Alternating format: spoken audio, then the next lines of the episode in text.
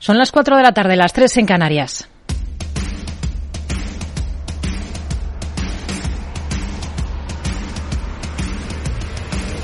No decida lo que hará el mercado. No se salte las normas de su operativa. No se deje dominar por sus emociones. Mercado Abierto con Rocío Arbiza.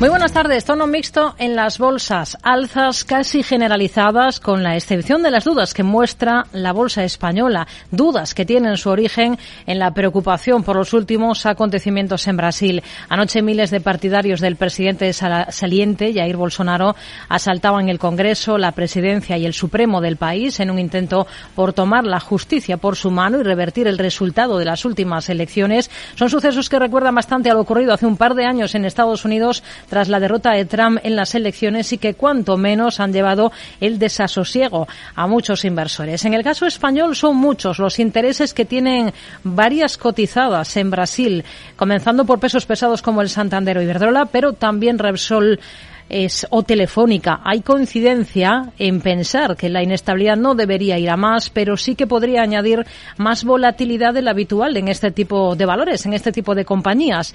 Las muestras de condena llegan desde distintos ámbitos, como el político por boca del gobierno, habla el presidente Sánchez. Nos recuerdan cuál es eh, la mayor amenaza que pesa sobre la democracia, la paz y la prosperidad en el mundo, de norte a sur y también de este a oeste.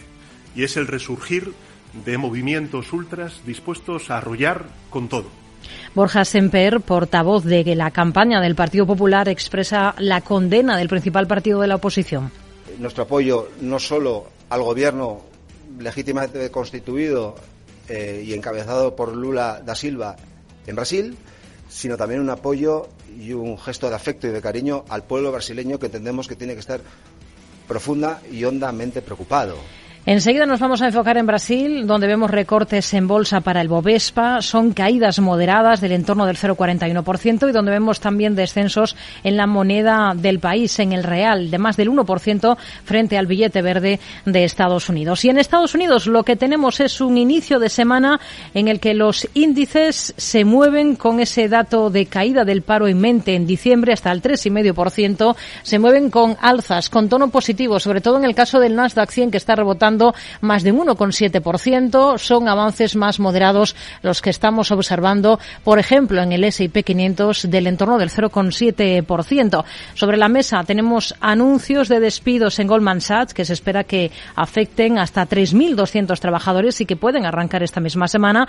Y tenemos previsiones nada halagüeñas de Morgan Stanley. Dicen los estrategas de la firma que las acciones del principal mercado del mundo se enfrentan a caídas mucho más pronunciadas de lo que muchos pesimistas esperan y apuntan a que es probable que el espectro de una recesión agrave su mayor caída anual desde la crisis financiera mundial. Todo tiene que ver, apuntan, con que las estimaciones de ganancias corporativas aún son demasiado altas y con que la prima de riesgo de las acciones está en su nivel más bajo desde la década de 1980. Enseguida hablamos de ello. Sobre la mesa también este lunes está la intención del Gobierno de pedir autorización a Europa para que el mecanismo ibérico que limita el precio del gas destinado a la generación en España y Portugal puede ampliarse aplicarse más allá del próximo mes de mayo mientras dure la crisis energética y se actualice la regulación comunitaria.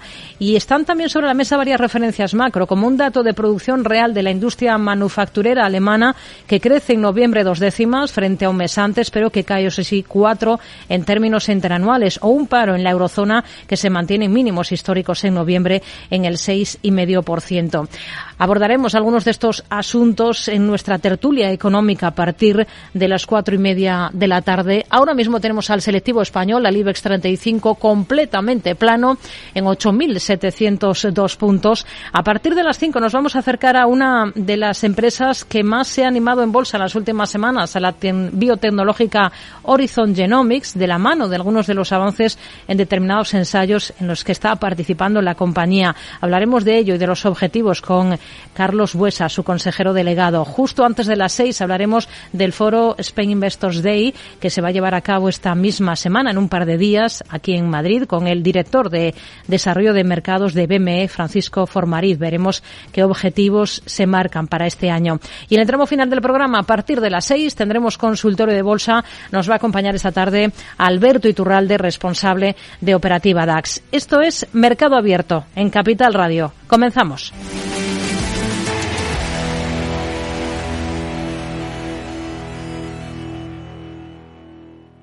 Tardes de Radio y Economía con Rocío Arbiza.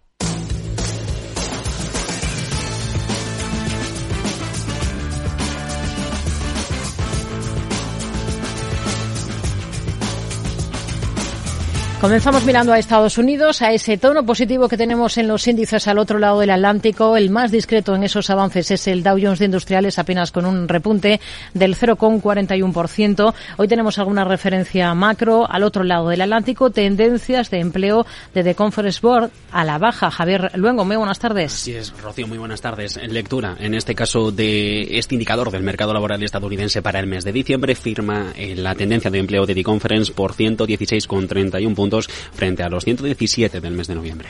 Tenemos a declaraciones del presidente de Estados Unidos, Joe Biden, anuncia nuevas restricciones en pleno récord migratorio. Un viaje del demócrata a la frontera y en el marco de un aumento en la llegada de personas a la frontera de países como Cuba, Nicaragua o Venezuela sirven para justificar la apertura de una nueva instalación que va a permitir procesar hasta mil personas por día con 100 nuevos agentes de paso fronterizo. Morgan Stanley advierte de que Wall Street corre el riesgo de una caída del 22%. Según la entidad, la renta variable podría desplomarse sobre estos dos dígitos desde los niveles actuales con estimaciones de ganancias para el 23 que a juicio de la firma son demasiado altas para el conjunto de los activos estadounidenses. Las aerolíneas elevan la capacidad de vuelos internacionales tras la reapertura de China. Estos son datos de Cirium, viajes que se incrementan en un 9,5 en la última semana. No obstante, los vuelos todavía se mantienen en una fracción por debajo de los niveles previos a la pandemia. Microsoft se lanza a las operaciones en el sudeste asiático. De la mano de la Agencia Espacial de India para potenciar las startups tecnológicas. El gobierno de Narendra Modi quiere que las firmas puedan usar su plataforma tecnológica pública para desarrollar productos. El consejero delegado de Microsoft, Satya Nadella, va a visitar la región en los próximos días. Goldman Sachs va a ejecutar eh, 3.200 despidos esta semana. Una cifra finalmente inferior a lo que anticipaban medios estadounidenses. Según Bloomberg, se espera que la entidad inicie el proceso en las próximas horas. En concreto, es probable, dicen, que más de un tercio de ajuste tenga lugar en las unidades comerciales y bancarias centrales, lo que indica la naturaleza de una amplia recorte. Miramos a Tesla, se vuelve a la valoración media del sector. Porque ha reducido cotización más de un 73% desde máximos de 2021. Desde entonces, en noviembre, concretamente hace dos años, llegó a los 409,97 dólares el título, ha perdido casi tres cuartas partes de valor. A día de hoy, quien quiera llevarse a la firma entera por delante tendría que poner sobre la mesa algo menos de 335 mil millones de dólares. Tenemos noticias de los movimientos de Versailles Hathaway. Venden más de un millón de acciones de BYD en China. Las que cotizan en la bolsa de Hong Kong, como decías en China, según la última presentación de la firma a la bolsa de valores. La venta reduce las tenencias de Versailles a poco menos del 14%. Por cierto, que la compañía automovilística pide cambiar de California a Texas un juicio por negatividad hacia más. El empresario y diversos miembros de la Junta se van, se van, a enfrentar este año a un jurado popular en una demanda colectiva de accionistas que afirma que el director ejecutivo habría manipulado las acciones de Tesla en 2018. Y por cierto, Rocío, también una cosa más, según uno de los mayores especialistas en Tesla en los mercados estadounidenses, se está diciendo que podría ser este año 2023 el de la salida a bolsa de las unidades SpaceX y Starlink. Tenemos en el punto de mira a Pfizer. China no va a incluir el Paxlovid de la compañía estadounidense en su lista de medicamentos subvencionados. Una inclusión que significaría un aumento considerable de los volúmenes de venta. En todo caso, la Administración de Seguridad de Salud del gigante asiático confirma que Paxlovid va a continuar siendo elegible para ser pagado por un seguro médico estatal hasta la fecha de finalización, con medidas temporales que se emplearán hasta el 31 de marzo. En el mismo sector, Moderna estima ventas de 5.000 millones de dólares en vacunas COVID. Por debajo, en cualquier caso, de los 18.000 millones con los que han conseguido cerrar 2022. La firma, a pesar de todo, le va a inversiones en investigación y desarrollo hasta los 4.500 millones. Caterpillar se lanza la inversión en baterías de litio. De la mano de Lithios Energy, una estadounidense especializada en la fabricación de estos productos. Inversión que es parte de su estrategia para fomentar la transición energética. Macy's rebaja pronóstico. Por debajo de la guía para el cuarto trimestre, limita el gasto en 2023 por la inflación. El grupo estima ventas que para entre noviembre y enero estén un punto y medio por debajo del promedio estimado en los 8.100 millones. Y Lululemon establece una guía también por debajo de expectativas expectativas. Aquí esperan que los ingresos del cuarto trimestre se queden y como mucho sobre los 2.700 millones, un BPA, un beneficio por acción que por la parte alta de la horquilla estaría en los 4 dólares 27 centavos. Ojo también a Abercrombie Fitch revisa, en este caso al alza, sus previsiones anuales. Para el cuarto trimestre y conjunto de ejercicios estima crecimiento de ventas netas de entre el 1 y el 3% con un margen operativo que podría haberse incrementado en hasta 3 puntos porcentuales. Tenemos a Twitter en el punto de mira. Continúa con los despidos. Adiós a los moderadores de contenido en oficinas internacionales. Se cree que al menos una docena de empleados han perdido ya su puesto. La red social del pájaro azul justifica que es por falta de volumen de trabajo, aunque podría ser otro recorte de gastos. Y Salesforce espera reducir entre 3.000 y 5.000 millones los costes. Estos son confirmaciones que han llegado en las últimas horas de la mano de la revista Fortune de una grabación a la que habría tenido acceso de palabras de su director ejecutivo en la que cita una ausencia de crecimiento de la firma y dice que para reducir los costes en el foco están los bienes raíces, es decir, los inmuebles, en la estrategia por la que algunas de sus oficinas dicen tienen menos del 10% de ocupación. Son algunos de los valores que destacan en esta jornada en la que tenemos en el S&P 500 caídas, sobre todo para Regeneron Pharmaceuticals, de casi el 8%. Tenemos también en el lado negativo a Biogen, los descensos superiores a los 3 puntos porcentuales entre las alzas. Hoy rebota Tesla, más de un 7%. Advances Micro Devices está también con subidas del 6,5%, lo mismo que Nvidia. Son algunos de los movimientos más interesantes a esta hora de la tarde en el principal mercado del mundo. Lululemon, lo hemos contado, está es protagonista también de la jornada y está recortando más de un 9%. Vamos a mirar a, a, algunos de estos valores que destacan en Estados Unidos. Lo vamos a hacer con Ricardo González, gestor de GPM y autor del libro El Código de Wall Street. Hola Ricardo, ¿qué tal? Muy buenas tardes. Hola, buenas tardes, Rocío. Bueno, tenemos a los índices estadounidenses de momento con tono positivo. Al otro lado del Atlántico son ganancias que son más acusadas en el caso del Nasdaq 100, superan el 1,7%. ¿Cómo ve las cosas ahora mismo? ¿Qué niveles vigila porque considera claves en los principales índices de Wall Street? Bueno, pues más que niveles clave, para mí la clave de cara a este nuevo ejercicio va a estar en si la renta fija sigue subiendo de precio, es decir, bajando su rentabilidad, porque esto va a tener sus efectos en la renta variable. Advertíamos el año pasado, 2022, que el aumento en los intereses de la renta fija drenaba liquidez de la renta variable y este año podemos estar en el caso opuesto. Si la renta fija baja de rentabilidad, va a hacer fluir el dinero hacia la renta variable. ¿Y cómo está fluyendo en este eh, últimos compases de 2022 y primeros compases de 2023? Pues estamos viendo una mayor fuerza de Europa con respecto a Estados Unidos y no nos tiene que extrañar porque eh, en el entorno actual eh, los tipos de interés están más altos de lo que habíamos visto durante la última década perjudica especialmente a sectores tecnológicos que necesitan, digamos, financiación barata para funcionar bien. Y Estados Unidos tiene mucha ponderación tecnológica ahora mismo. En cambio, los sectores de corte más eh, cíclico eh, se benefician en este entorno que estamos actualmente y Europa tiene más peso en ese tipo de sectores. Esa es la clave, ¿no? Que está haciendo que Europa esté funcionando mejor que Estados Unidos. Hay que ver si este, este eh, mejor comportamiento de Europa con respecto a Estados Unidos se mantiene durante las próximas semanas, lo cual es previsible si así se mantienen las políticas monetarias, porque sería, pues estaríamos ante un 2023 que puede ser especialmente favorable para la renta variable europea, más que para la americana, que nos había acostumbrado a estar más fuerte los últimos años. ¿Cómo suelen ser los primeros meses del ejercicio en Estados Unidos y sobre todo qué pautas se establecen o se suelen establecer en función del color con el que se salda ese primer mes de, del ejercicio? Porque hay estadísticas que apuntan a años alcistas si enero es alcista, ¿no? Sí, bueno, eh, si empezamos por la primera pregunta, ¿no? Hay que decir que históricamente después de un ejercicio en el que Wall Street ha experimentado caídas de más del, 20, del 10%, recordamos que el año pasado el SP500 prácticamente cayó un 20%, se observa que el año siguiente se han mantenido las dudas durante el primer tercio de ejercicio, es decir, cuando venimos de un año muy malo, las dudas en Wall Street suelen mantenerse al menos durante el primer tercio del ejercicio. Y en lo que respecta a la segunda pre pregunta, ¿no? Sobre el efecto que enero tienen los mercados, pues de 88,37% de las veces que enero ha resultado positivo en la era moderna, el año ha terminado con alzas para el CP500, mientras que si enero ha sido negativo, solo el 50% de los años también ha, el mercado ha cerrado con balance negativo, ¿no? Por ello, las probabilidades de que el año termine con el mismo sesgo que enero son mucho más elevadas si enero resulta con balance positivo, ya que si enero resulta con balance negativo, los datos indican que la fiabilidad de este patrón, de lo que suele hacer enero y el resto del año, es muy escasa. Tenemos protagonismo para Goldman Sachs si nos detenemos ahora en valores, en compañías, por ese anuncio de despidos en todo el mundo para abordar un entorno eh, un ejercicio tan complicado como es el actual, ¿qué niveles vigilaría en una compañía como esta, en Goldman Sachs?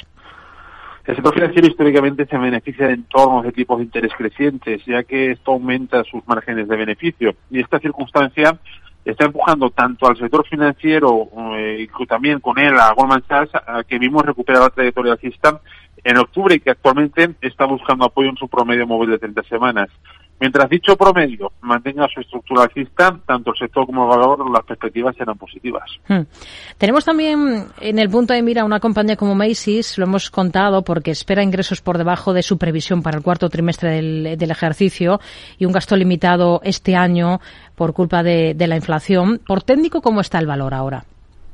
El sector minorista es uno de los más débiles actualmente en Estados Unidos, aunque Macy's está tratando de desmarcarse de ese lastre bajista sectorial desde principios de noviembre. Tenemos que ver si en las próximas semanas el valor es capaz de superar la cota de los 23,30 dólares, porque en caso de hacerlo y ser capaz de mantenerse fuerte y alcista, estaría mandando un mensaje positivo después de las caídas que registró en 2022. Hmm. Otro de los valores en los que nos fijamos es Salesforce por esa búsqueda que ha anunciado la compañía para ahorrar entre 3 y 5 mil millones de, dólares. ¿Cómo está esta, esta compañía ahora mismo si la analizamos por técnico? Bueno, las tecnológicas siguen siendo un segmento de mercado que lo está haciendo francamente mal, ¿no? Ya comentaba anteriormente que para funcionar bien eh, las tecnológicas necesitan acceso a financiación barata, es decir, tipos de interés reducidos o decrecientes, y ahora mismo la política económica mundial está justo en el lado opuesto. Esta circunstancia se refleja en el tono bajista que tiene actualmente el sector software en general y Salesforce en particular. Por ello, desde un punto de vista técnico a medio plazo, el valor está dando muchos más injustos galerías a sus accionistas. Y mientras no sea capaz de recuperar la señal alcista y lo veamos ganar fuerza, lo mejor es mantenernos alejados.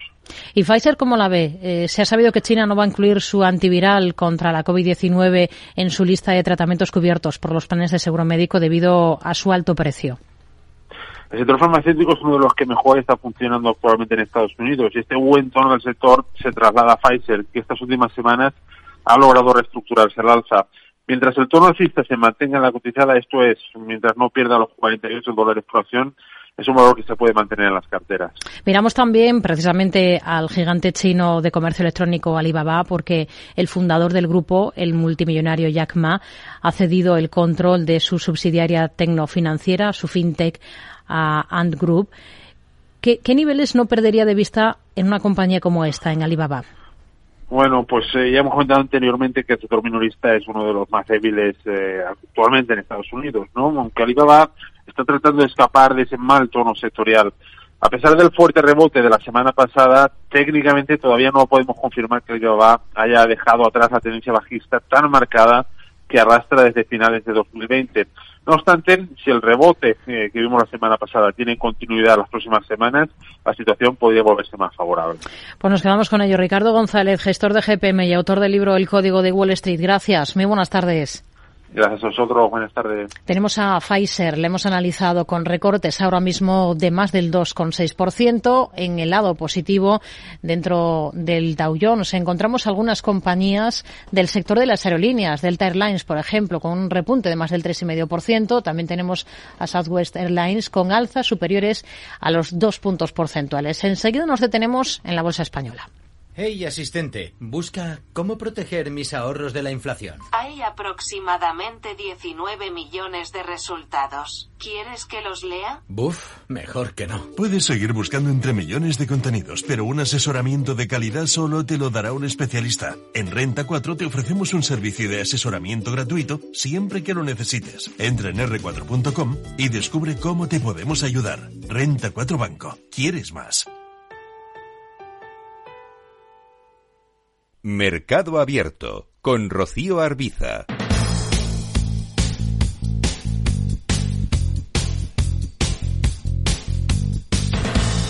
Momento de mirar a la bolsa española. Tenemos al selectivo, al IBEX 35, con un repunte discreto a esta hora. No llega al 0,20%. Está el selectivo por encima de los 8.700 puntos.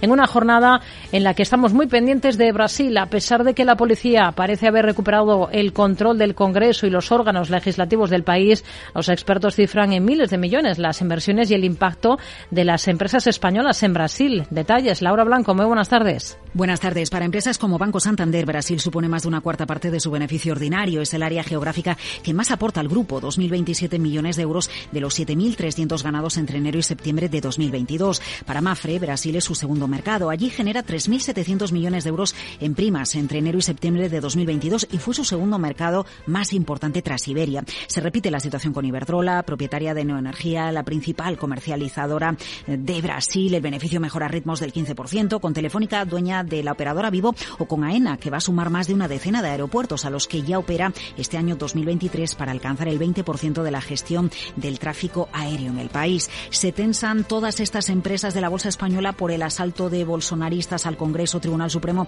y Presidencia. Nicolás Fernández, director de análisis de Banco Sabadell. Sí, puede tener cierto impacto hoy, pero no debería tener un impacto duradero en las compañías que están ahí más expuestas, como Iberdrola, Santander, Telefónica, Mafre o CIE, ¿no? entre, entre las que más peso tienen de las españolas.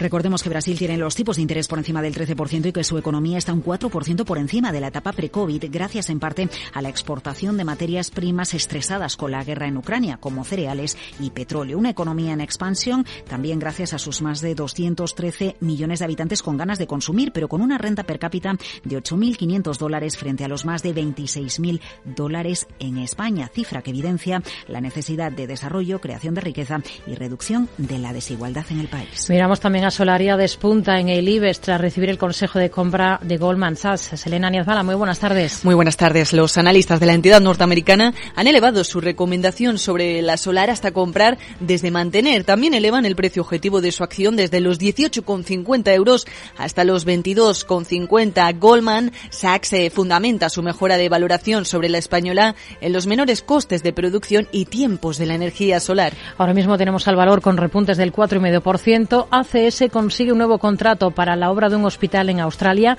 por 170 millones de euros. A través de su filial australiana CIMIC, ACS se adjudica la segunda fase de remodelación de un hospital en el estado australiano de Nueva Gales del Sur por 170 millones de euros. Los trabajos serán desarrollados a través de CPB Contractors, la constructora del grupo CIMIC, como parte de un proyecto global que asciende a 650 millones de euros. Los sindicatos reclaman a la banca cotizada subir salarios en sus plantillas. Así es, el sindicato de empleados de CaixaBank, por un lado, ha pedido este lunes reabrir las negociaciones del convenio de las antiguas cajas de ahorro para lograr así pactar antes de acabar enero un aumento salarial para los empleados. Mientras tanto, Comisiones Obreras ha convocado a los trabajadores del Banco Santander a una concentración el próximo 12 de enero para pedir a la dirección de la entidad eh, que la subida salarial pactada recientemente se aplique realmente a toda la plantilla en lugar de compensarse con los complementos voluntarios. Un Santander que lanza su segunda emisión de deuda senior preferente este año. Este lunes la entidad eh, que preside Ana Botín ha lanzado también, como decimos, una nueva emisión de deuda compuesta en este caso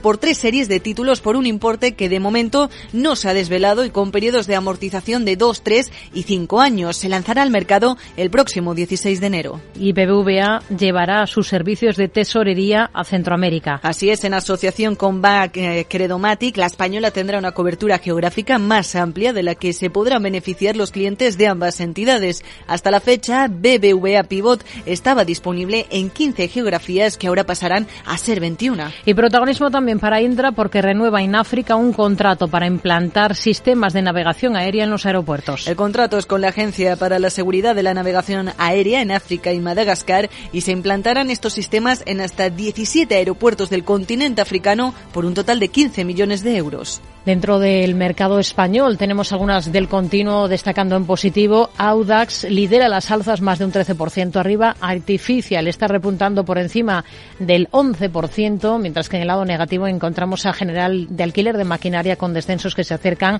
al 3%. Vamos a detenernos en lo que está ocurriendo en la bolsa española y en concreto en el selectivo de la mano de Álvaro Blasco, socio director de Atele Capital. Hola Álvaro, ¿qué tal? Muy buenas tardes. Muy buenas tardes. Una jornada en la que estamos observando de momento al IBEX 35 bastante plano.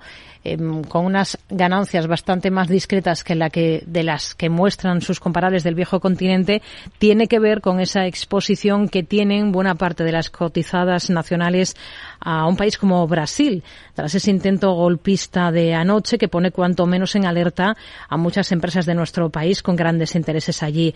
Es mucho, ¿no? Lo que se juegan las eh, cotizadas españolas. Debemos trabajar con un escenario de mayor volatilidad en valores como el Santander, como Iberdrola, como Telefónica, eh, por, por esta coyuntura. Bueno, yo creo que como siempre hay que tener algo de prudencia eh, pero yo pienso que las cosas que se vivieron ayer en, Brasil no van a ir más allá eh, y que en la situación en la que están nuestras compañías han convivido con unos y otros eh, sectores de la política brasileña y por lo tanto no deberían tener problema. Yo me imagino que lo que hemos vivido ayer debería en principio ser un episodio puntual y no ir más allá pero efectivamente durante algunos días pues habrá que estar un poquito más atento por si eh, las cosas se complican y al final, como bien decías, los intereses de las compañías españolas en Brasil eh, son muy elevados. Eh, tanto por las inversiones como lo que representan luego en sus ventas y cuentas de resultados. Por ejemplo, en el caso del Santander, que además hoy es noticia por la emisión de deuda que, que ha lanzado, ¿qué potencial le ven ustedes a la entidad este año, al Santander? Bueno, nosotros Santander es uno de los valores que hemos estado recomendando desde, desde finales del año pasado. Eh, creemos que la entidad, eh, la cotización de la entidad lo ha hecho bastante mal en 2022 para lo que eh, han hecho otras entidades financieras, tanto en España como en el resto del mundo, y por lo tanto ese gap que tiene en estos momentos yo creo que debería cerrarlo y debería actuar con bastante fuerza, ¿no? Por otro lado, pues hemos visto que está aprovechando estas eh, las circunstancias que hay ahora mismo en el mercado para seguir emitiendo deuda. En este caso lo hará a mediados de enero, el 16 de enero creo que es cuando se lanza esa deuda senior que va a lanzar a dos, tres, cinco años y yo creo que es muy importante tener los deberes hechos lo antes posible en el, ejercicio. Hmm. Es noticia ACS por ese nuevo contrato que se ha adjudicado de la mano de Civic eh, por 170 millones de euros. ¿Cuáles son las expectativas con las que trabajan ustedes para, para este año, para este valor? Bueno, en principio son muy positivas. Decimos que son muy positivas porque creemos eh, que en un entorno de menor crecimiento como en el que nos estamos eh, eh, estamos en inmersión ahora mismo, empezando a estar en esa eh, bajada de la actividad económica, ¿no? pues yo creo que el tema de infraestructuras va a ser fundamental para los países que seguramente harán grandes inversiones en este sector, ¿no? Y ACS, bueno, pues tiene un componente internacional fortísimo, la estamos viendo en, en muchas zonas del mundo, pero en Australia principalmente, eh, gracias a CIMIC, pues está eh, consiguiendo constantemente nuevos nuevos contratos, pero vamos, en el resto del mundo eh, también está siendo así y ahora mismo está inmersa en diferentes grandes proyectos en los que seguro que más de uno recaerá en la en la gestión de ACS. Hoy Solaria es de, de, las compañías más destacadas al alza en el selectivo, en el IBEX. ¿Es optimista con la compañía a partir de ahora?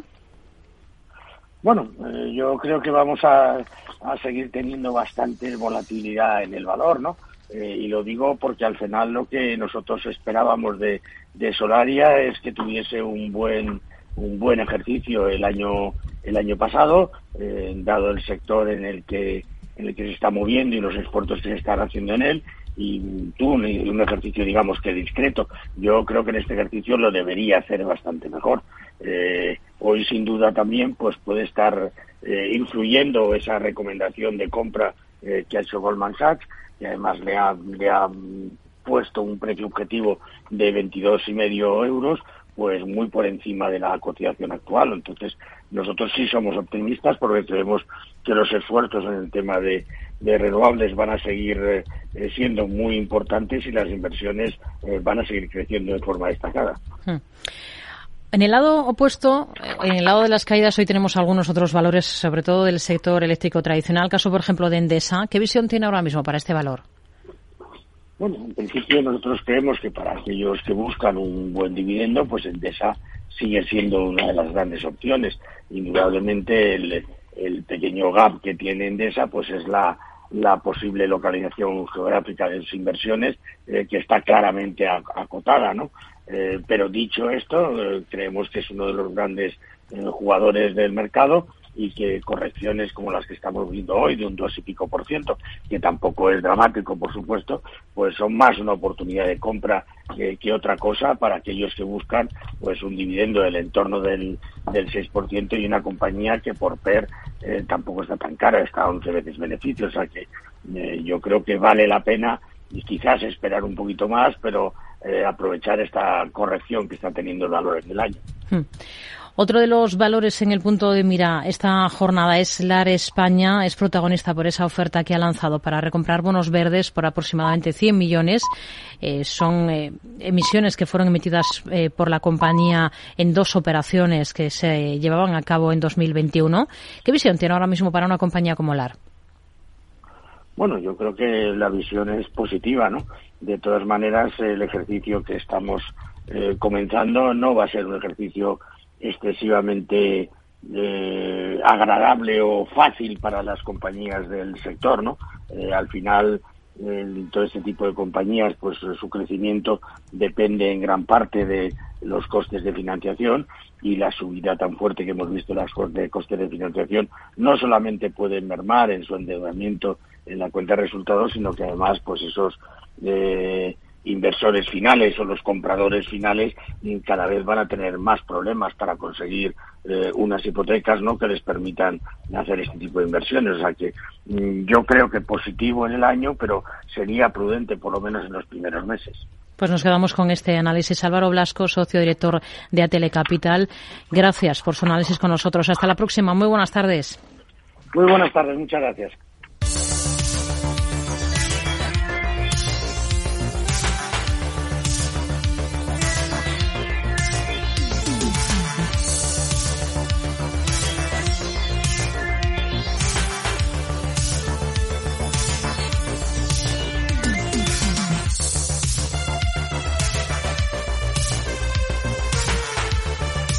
Comprobamos cómo están las cosas en el resto de plazas europeas en esta jornada, en una sesión marcada por esas dudas mayores aquí en el mercado español, en el selectivo nacional, por esa exposición de las compañías españolas, de muchas de ellas a Brasil, inmerso ahora mismo en en incertidumbre en el plano político. Si miramos al resto de índices, tenemos ahora mismo al CFD del DAX, según las pantallas de CMC Markets, en positivo, con alzas del entorno del 0,95%. Tenemos al selectivo CAC 40 con un avance del 0,70% y tenemos al Eurostox 50 con alzas más acusadas que superan el punto porcentual. La Bolsa de Londres también con tono positivo, un avance del entorno del 0,87%. Buscamos a los protagonistas del día en toda Europa. Selena Niazbala. Inicio de semana en la que los cambios eh, de valoración de las firmas de análisis han ejercido presión sobre varias compañías eh, cotizadas del viejo continente.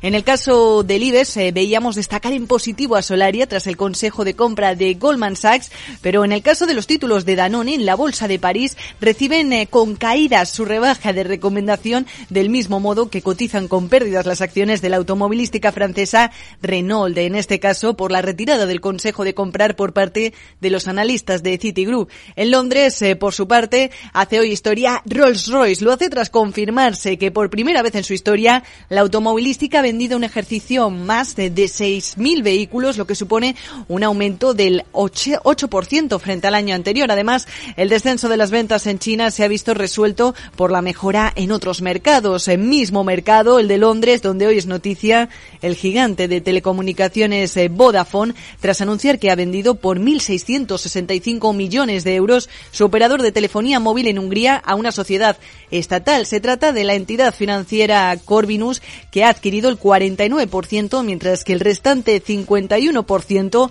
pasará a manos de Antena Hungaria. Por cierto que Orange ha llegado también a un acuerdo, en este caso con Canal Plus Francia, para venderle las participaciones en OCS, es decir, su filial de televisiones de pago de series y de cine así como el estudio cinematográfico Orange Studio. Ambos, recordemos, arrojaban importantes eh, déficits en sus cuentas. Eh, buenas noticias en este caso para AstraZeneca porque ha firmado un acuerdo definitivo para adquirir por un máximo de 1.690 millones de euros a la biofarmacéutica estadounidense Cincor Pharma. Y nos trasladamos ahora a Roma, donde la italiana metalúrgica Saes es noticia tras eh, vender su negocio Nitinol por 900 millones a la estadounidense Resonetics, mientras que en el mercado alemán el inversor activista Jeff Uben ha aumentado su posición en Bayer con una inversión de alrededor de 500 millones eh, que ascienden al 1% de la compañía. Son algunos de los valores a los que nos vamos a acercar ahora justo de la mano de Pablo García, director general de Divacons Alfa Value. Hola Pablo, ¿qué tal? Muy buenas tardes. Hola, buenas tardes, Rocío. Vamos a comenzar en Reino Unido por esa operación que supone para AstraZeneca hacerse con Cincor, la estadounidense, por esos 1.600 millones. Bueno, una operación importante, no tanto quizá en tamaño, pero sí estratégicamente, eh, con una serie de hitos por el medicamento del tratamiento contra la hipertensión, el Baxdrostat, que es bastante conocido en el, en el sector y que en principio pues aportaría para los pacientes con enfermedades cardiorrenales eh, pues eh, una extensión de, de, las aplicaciones, ¿no? Bueno, quizá el precio que pagan es un poquito caro con ese 121% sobre el cierre del pasado 6 de enero de Cincor, pero entendemos que es una operación eh, interesante para la, para la farma británica. Tenemos en, en la bolsa alemana a Bayer destacando en positivo, subiendo claramente más de un 4%. Lo acabamos de, de contar. Puede haber presión en la compañía sobre la dirección eh, por parte de ese fondo del inversor estadounidense Jeff Uben, que se ha sabido que posee casi 8,2 millones de títulos en el grupo farmacéutico y agroquímico en, en Bayer. No sé cómo lo ve. Bueno, hemos estado hablando con, con la compañía y, la verdad es que el Inclusive Capital Panel, como bien has comentado, de Jeff Uben, compra una participación de hasta el 0,83% en, en Bayer. Hablamos de 414 eh, millones de, euros. Y bueno, parece que algunos piensan que, puede haber un revulsivo con el cumplimiento de los criterios ESG, donde Inclusive Capital Partners es bastante insistente, ¿no? Bueno, esto obviamente puede ser positivo, ¿no? Después de la operación de Monsanto ha habido muchas críticas, la, acción lo ha hecho mal y hoy el rebote es sorprendente, ¿no? Con el 4,5% y la verdad es que estamos viendo esos, esas compañías que lo han hecho especialmente mal durante 2022, este principio de ejercicio están entrando bastante dinero en compañías que podían catalogarse que, que tienen algo más de riesgo. Tenemos además de Bayer muy buen comportamiento en la propia bolsa alemana en una compañía como Sartorius. Estás viendo más de, de un 5%. ¿Le convence el valor?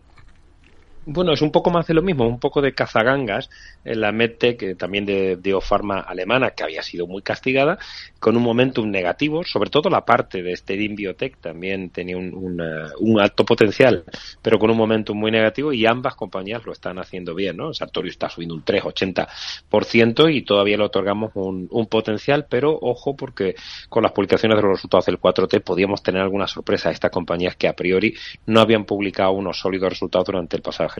Hoy estamos muy pendientes también de noticias que tienen que ver con el sector telecos, por ejemplo. ¿Qué le parece esa venta que ha hecho Vodafone de su operador de telefonía móvil en Hungría? Se lo vende al Estado por más de 1.600 millones de euros. Sí, eso es en torno a casi 1.700 millones de euros. Tres cuartas partes son financiadas por el Estado húngaro y en principio, bueno, Vodafone ya había eh, empezado un poco el repliegue, ¿no? Y el, el vender Vodafone Hungary era, estaba dentro de, las quinielas, ¿no? Así que no hay sorpresa y por eso el mercado eh, está bastante, bastante plano, pero, pero en principio yo creo que eh, encaja con la estrategia de desinversiones que había anunciado el grupo británico. Hmm. Hay también eh, movimientos en torno a, a Orange. Ha alcanzado un acuerdo con Canal Canal Plus Francia para venderle las participaciones en OCS, su filial de televisiones de pago de series y de cine, y también el estudio cinematográfico Orange Studio. Eh, son empresas que arrastran un importante déficit. ¿Cómo ven, bueno, pues este acuerdo? Bueno, un poco en línea con lo que hemos visto en Vodafone. Vodafone, Orange, la propia Telefónica ha vendido activos no estratégicos, es decir, son compañías que no crecen en el top line en ventas. Sí es verdad que han aguantado bastante bien en márgenes y tienen un buen free cash flow para pagar unos recurrentes dividendos. Pero desde luego no debe sorprendernos, ¿no? Que vendan esas compañías, como bien dice, que eh, arrastran eh, fuertes déficits. En este caso, Canal Plus eh, de Vivendi, pues tiene más sentido, ¿no? Esta parte de televisión de pago, de series, de cine, el estudio cinematográfico pensamos que le puede sacar más eh, partido. Tenemos también en el punto de mira esta jornada Rolls Royce ha hecho historia al vender por primera vez más de 6.000 vehículos en el último año, en el 22, por el crecimiento sobre todo en el área mm, Asia-Pacífico, también en Oriente Medio y en Estados Unidos. No sé cómo ve los datos y qué visión tiene ahora para una compañía como esta, Rolls Royce. Mm, bueno, la verdad es que la compañía, sobre todo es aeroespacial, defensa, también tiene esta parte de, automóviles de lujo, lo cual demuestra que, con la crisis eh, los ricos lloran, pero menos, ¿eh? porque siguen vendiéndose más coches de, lujo. ¿no? Eh, la verdad es que acumula hoy en torno al 1% y sube más del 11,5% year to day. La verdad es que, Rocío, el, el inicio de, de todos los mercados europeos y de esos sectores bastante más tocados, como el sector del automóvil, es extraordinario y sorprendente para mí. Nos quedamos con este análisis de todos estos protagonistas de la jornada en las plazas europeas. Pablo García, director general de Divacons Alfa Value. Gracias. Muy buenas tardes. Un placer, buenas tardes. En la Bolsa de Londres destaca en positivo hoy, por ejemplo, Ocado, que está subiendo más de un 4%. En el lado de los recortes hay otras compañías, por ejemplo, Fresnillo, sector minero, con caídas que superan el 2,5%. Lo más interesante en otros mercados, como el francés, encontramos, por ejemplo, en el CAC 40 Carrefour, rebotando con fuerza más de un 5%, o también alzas superiores a los 5 puntos porcentuales en ST Microelectronics. En el lado de las caídas, Societe General es el único valor del selectivo francés k 40 que ahora mismo cede algo más del punto porcentual. Enseguida, tertulia aquí en Mercado Abierto. Si te da por cambiar de banco, Santander te lo pone fácil. Hacerte cliente es tan sencillo y rápido que lo puedes hacer estés donde estés, que para algo es una cuenta online. Y además, te llevas 150 euros si traes tu nómina antes del 2 de diciembre. Consulta condiciones en bancosantander.es. Santander, por ti, los primeros. Pa, pa, para, pa. ¿Qué es ir más allá? Con Arval podrás llegar donde te propongas de la forma más sostenible y desplazarte como y cuando necesites con una oferta de renting sostenible, segura y conectada. Y preocuparte solo de conducir porque nosotros nos ocupamos del resto. Arval, la transición energética arranca aquí. Más información en arval.es.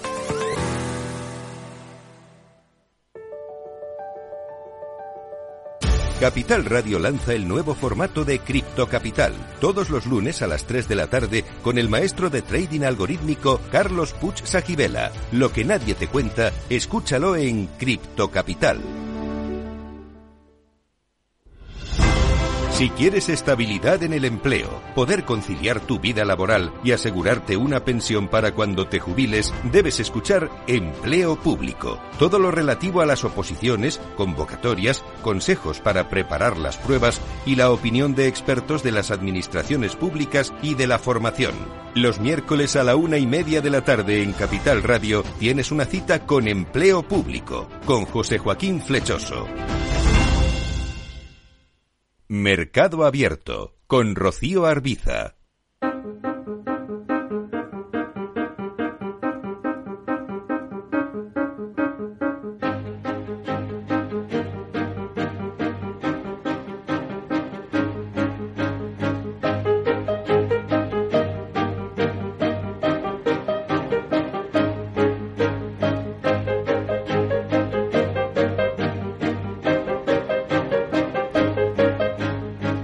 Es momento de abrir tertulia económica en este programa en Mercado Abierto en Capital Radio. Está con nosotros este lunes Fernando Tomé, doctor en Economía y vicerrector de Estudiantes y Empleabilidad de la Universidad de Nebrija. Hola Fernando, ¿qué tal? Muy buenas tardes.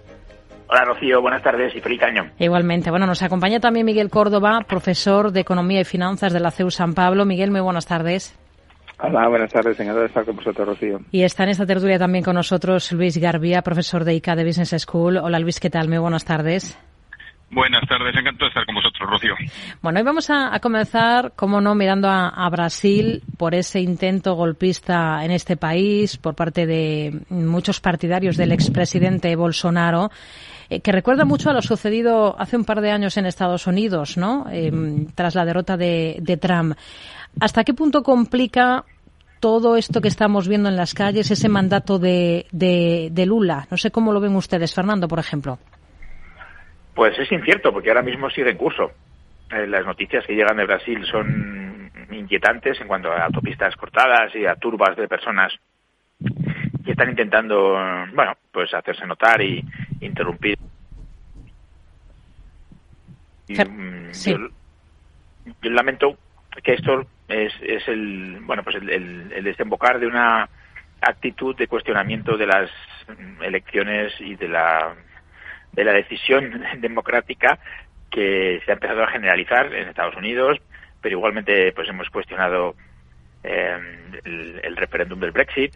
Eh, en fin, que, eh, estamos en una dinámica poco deseable en este cuestionamiento y al final pues ha pasado lo que tenía que pasar, que en algún lado pues se ha manifestado socialmente y es una muy mala noticia. Miguel, ¿cómo lo, ¿cómo lo ve? ¿Cómo hay que interpretar todo esto que estamos observando?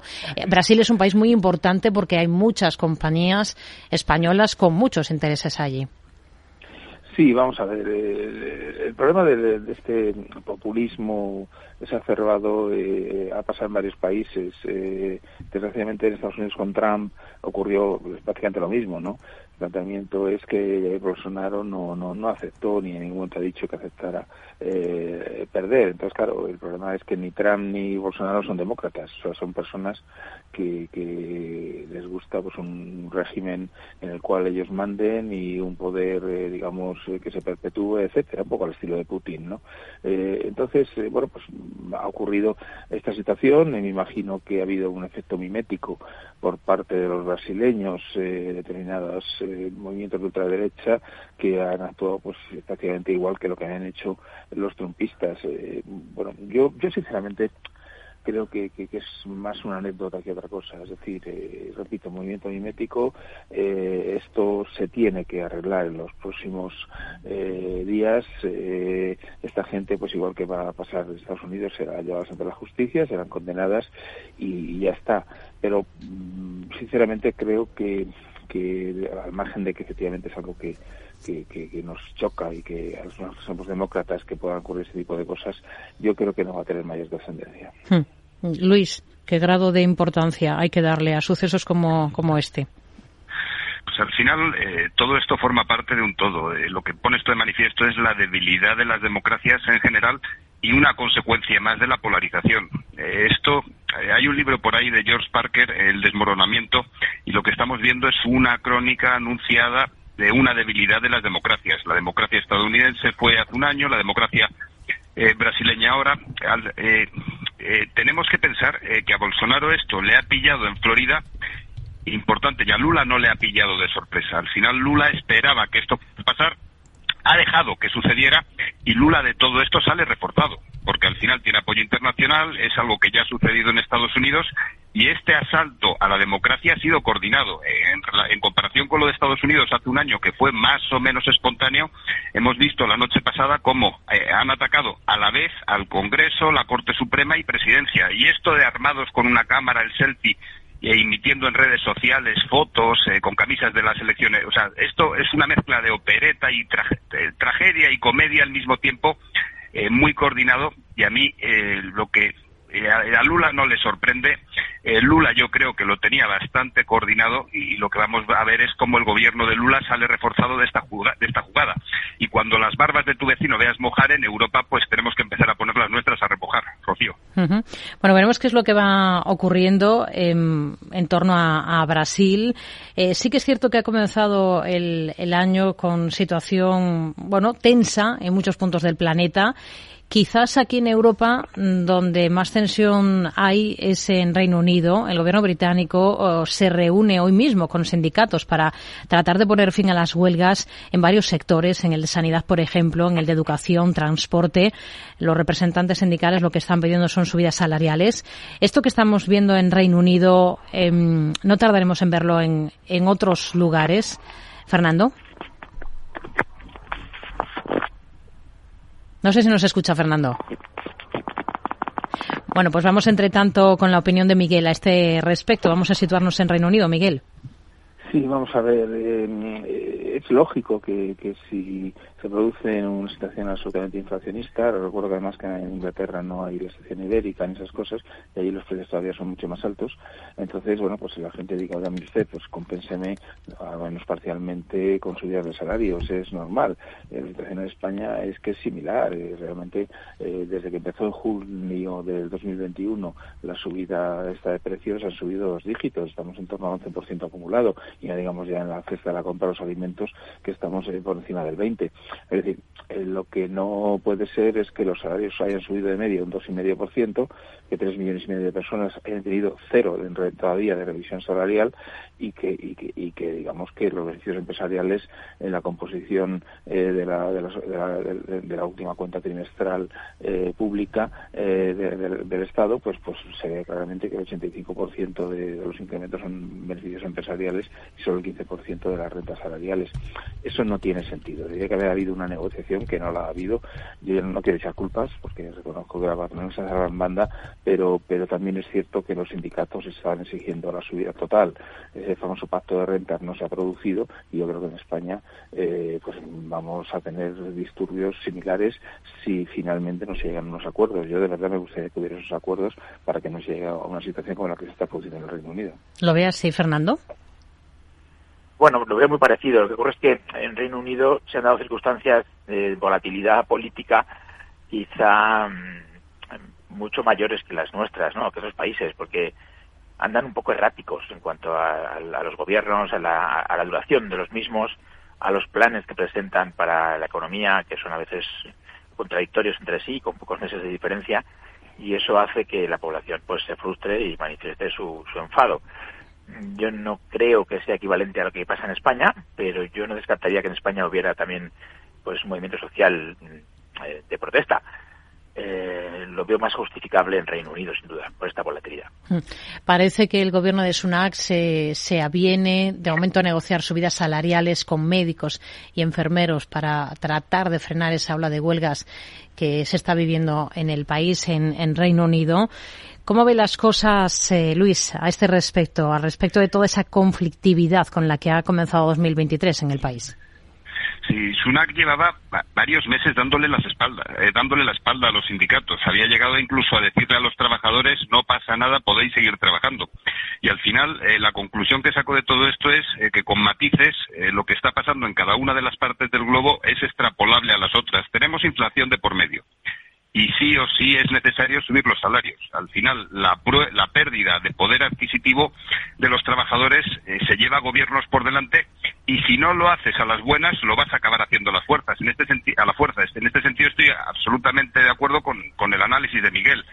Eh, el pacto de rentas es absolutamente necesario. Rishi Sunak intentó darle la espalda y se ha encontrado con la, con, realidad eh, y ha tenido, está teniendo estos días un baño de realidad de que, de que pues, al final huelgas de sanitarios, eh, la temperatura del ambiente sube y en España eh, tenemos la suerte de tener el apoyo europeo en este sentido. Parece ser que estamos controlando un poquito mejor la inflación, pero por mucho que intentemos comprar a los sindicatos o desde el gobierno intenten comprar a los sindicatos o hacemos un pacto de rentas o subimos los salarios más de ese 2% o tendremos una situación bastante parecida a la del Reino Unido en breve. Hmm.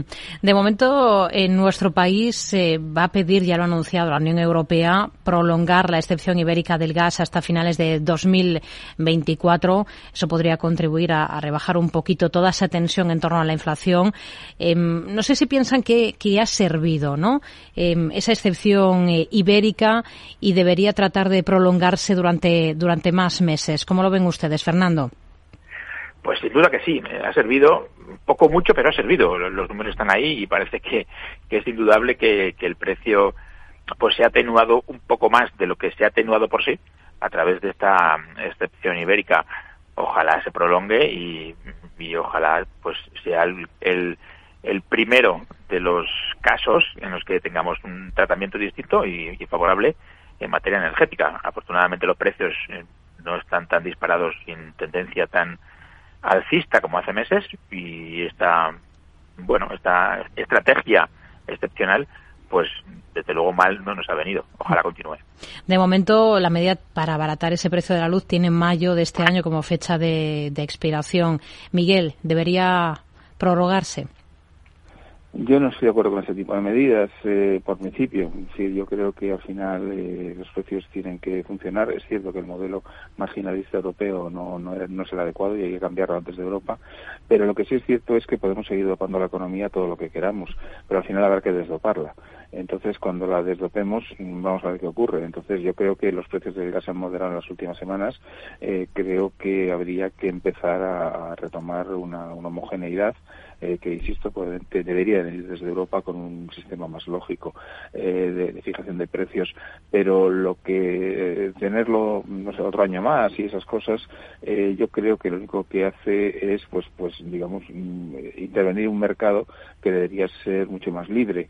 Eh, si al final hay que quitarla, porque habrá que quitarla, a lo mejor tenemos, bueno, pues una cuota de inflación sumergida que puede emerger en un futuro cuando otros países ya hayan eh, eliminado este problema.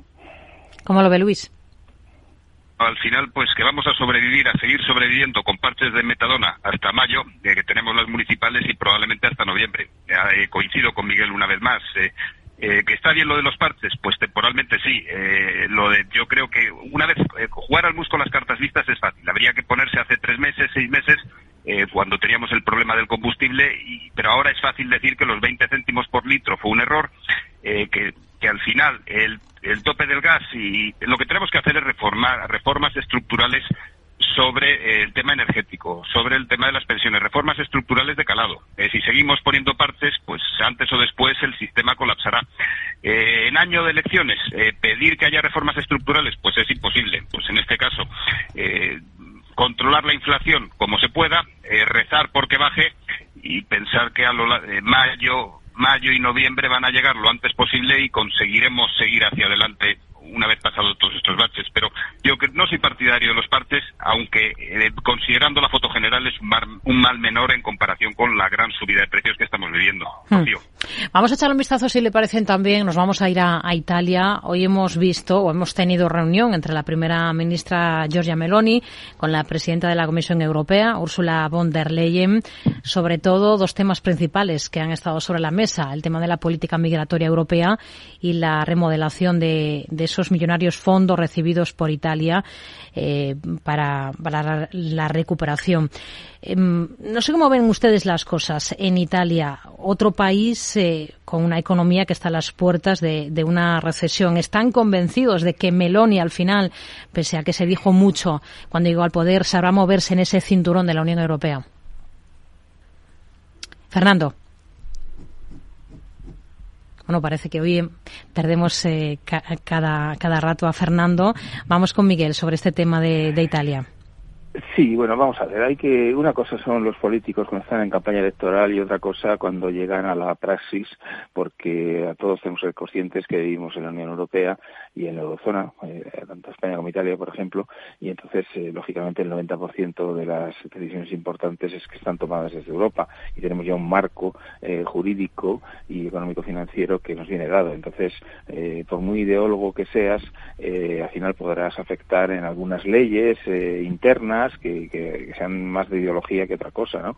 Eh, ahora, en, temas importantes, pues es que no te queda otra que asumir eh, los dictados de la Unión Europea. Yo creo que Meloni eh, no parece tonta y a pesar de aquel discurso que hizo con Macarena o Olona en las elecciones andaluzas, que realmente sonaba bastante fascista, eh, pues al final eh, ahora se, se, se, ha dado cuenta, o, o, ya lo sabía, que tenía que gobernar, pues bueno, para todos los italianos y dentro de la Unión Europea. Yo, sinceramente, planteamientos a la húngara como hace Orbán, yo creo que son cosas atípicas en la Unión Europea y no creo que Italia vaya a tener problemas, al margen de que reconozcamos que Italia es un país con muchos problemas eh, económicos, con una deuda muy elevada y que tampoco se puede permitir eh, sacar pecho porque a lo mejor eh, bueno te, te, te, señalan y te dicen oye que si no es por nosotros a lo mejor no, no, no puedes vivir en el futuro. Fernando. Pues vamos a descubrir a, a Meloni. Vamos a ver cuál es su, su, forma de actuar en este tipo de situaciones, que son situaciones muy exigentes y casi extremas, y vamos a ver cuál es su forma de, de intentar gestionarlas. Así que yo creo que es muy interesante y bueno, pues tendremos que ver si es eh, tan osada como parece o, esta valentía no es, no es tal en situaciones tan extremas. Bueno, nos quedamos sin tiempo, así que si les parece dejamos aquí estos temas interesantes de, tertulia, bastante internacional esta tarde. Gracias a Fernando Tomé, Miguel Córdoba, Luis Garbía. Hasta una próxima. Muy buenas tardes.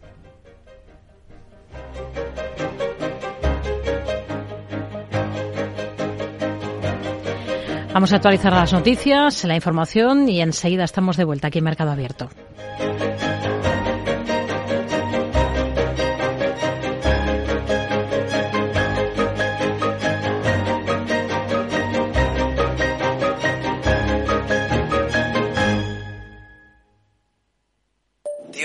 Tren. A ver si tengo suerte y llego tarde, ya sabes. 30 minutillos y me ahorro el billete. No creo que en media hora me pierda mucho allá en el pueblo. Como mucho al Paco contando por enésima vez cómo conoció a la Juani.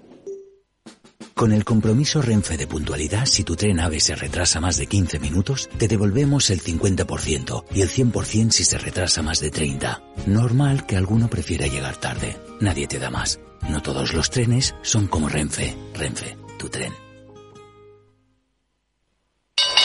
¿Te interesa la bolsa? Invierte en acciones y fondos cotizados sin comisiones hasta 100.000 euros al mes. ¿Has oído bien? Sin comisiones. Más de 550.000 clientes ya confían en XTB. Abre tu cuenta totalmente online. Un broker, muchas posibilidades. xtb.com. A partir de 100.000 euros al mes, comisión del 0,2%, mínimo 10 euros. Invertir implica riesgos.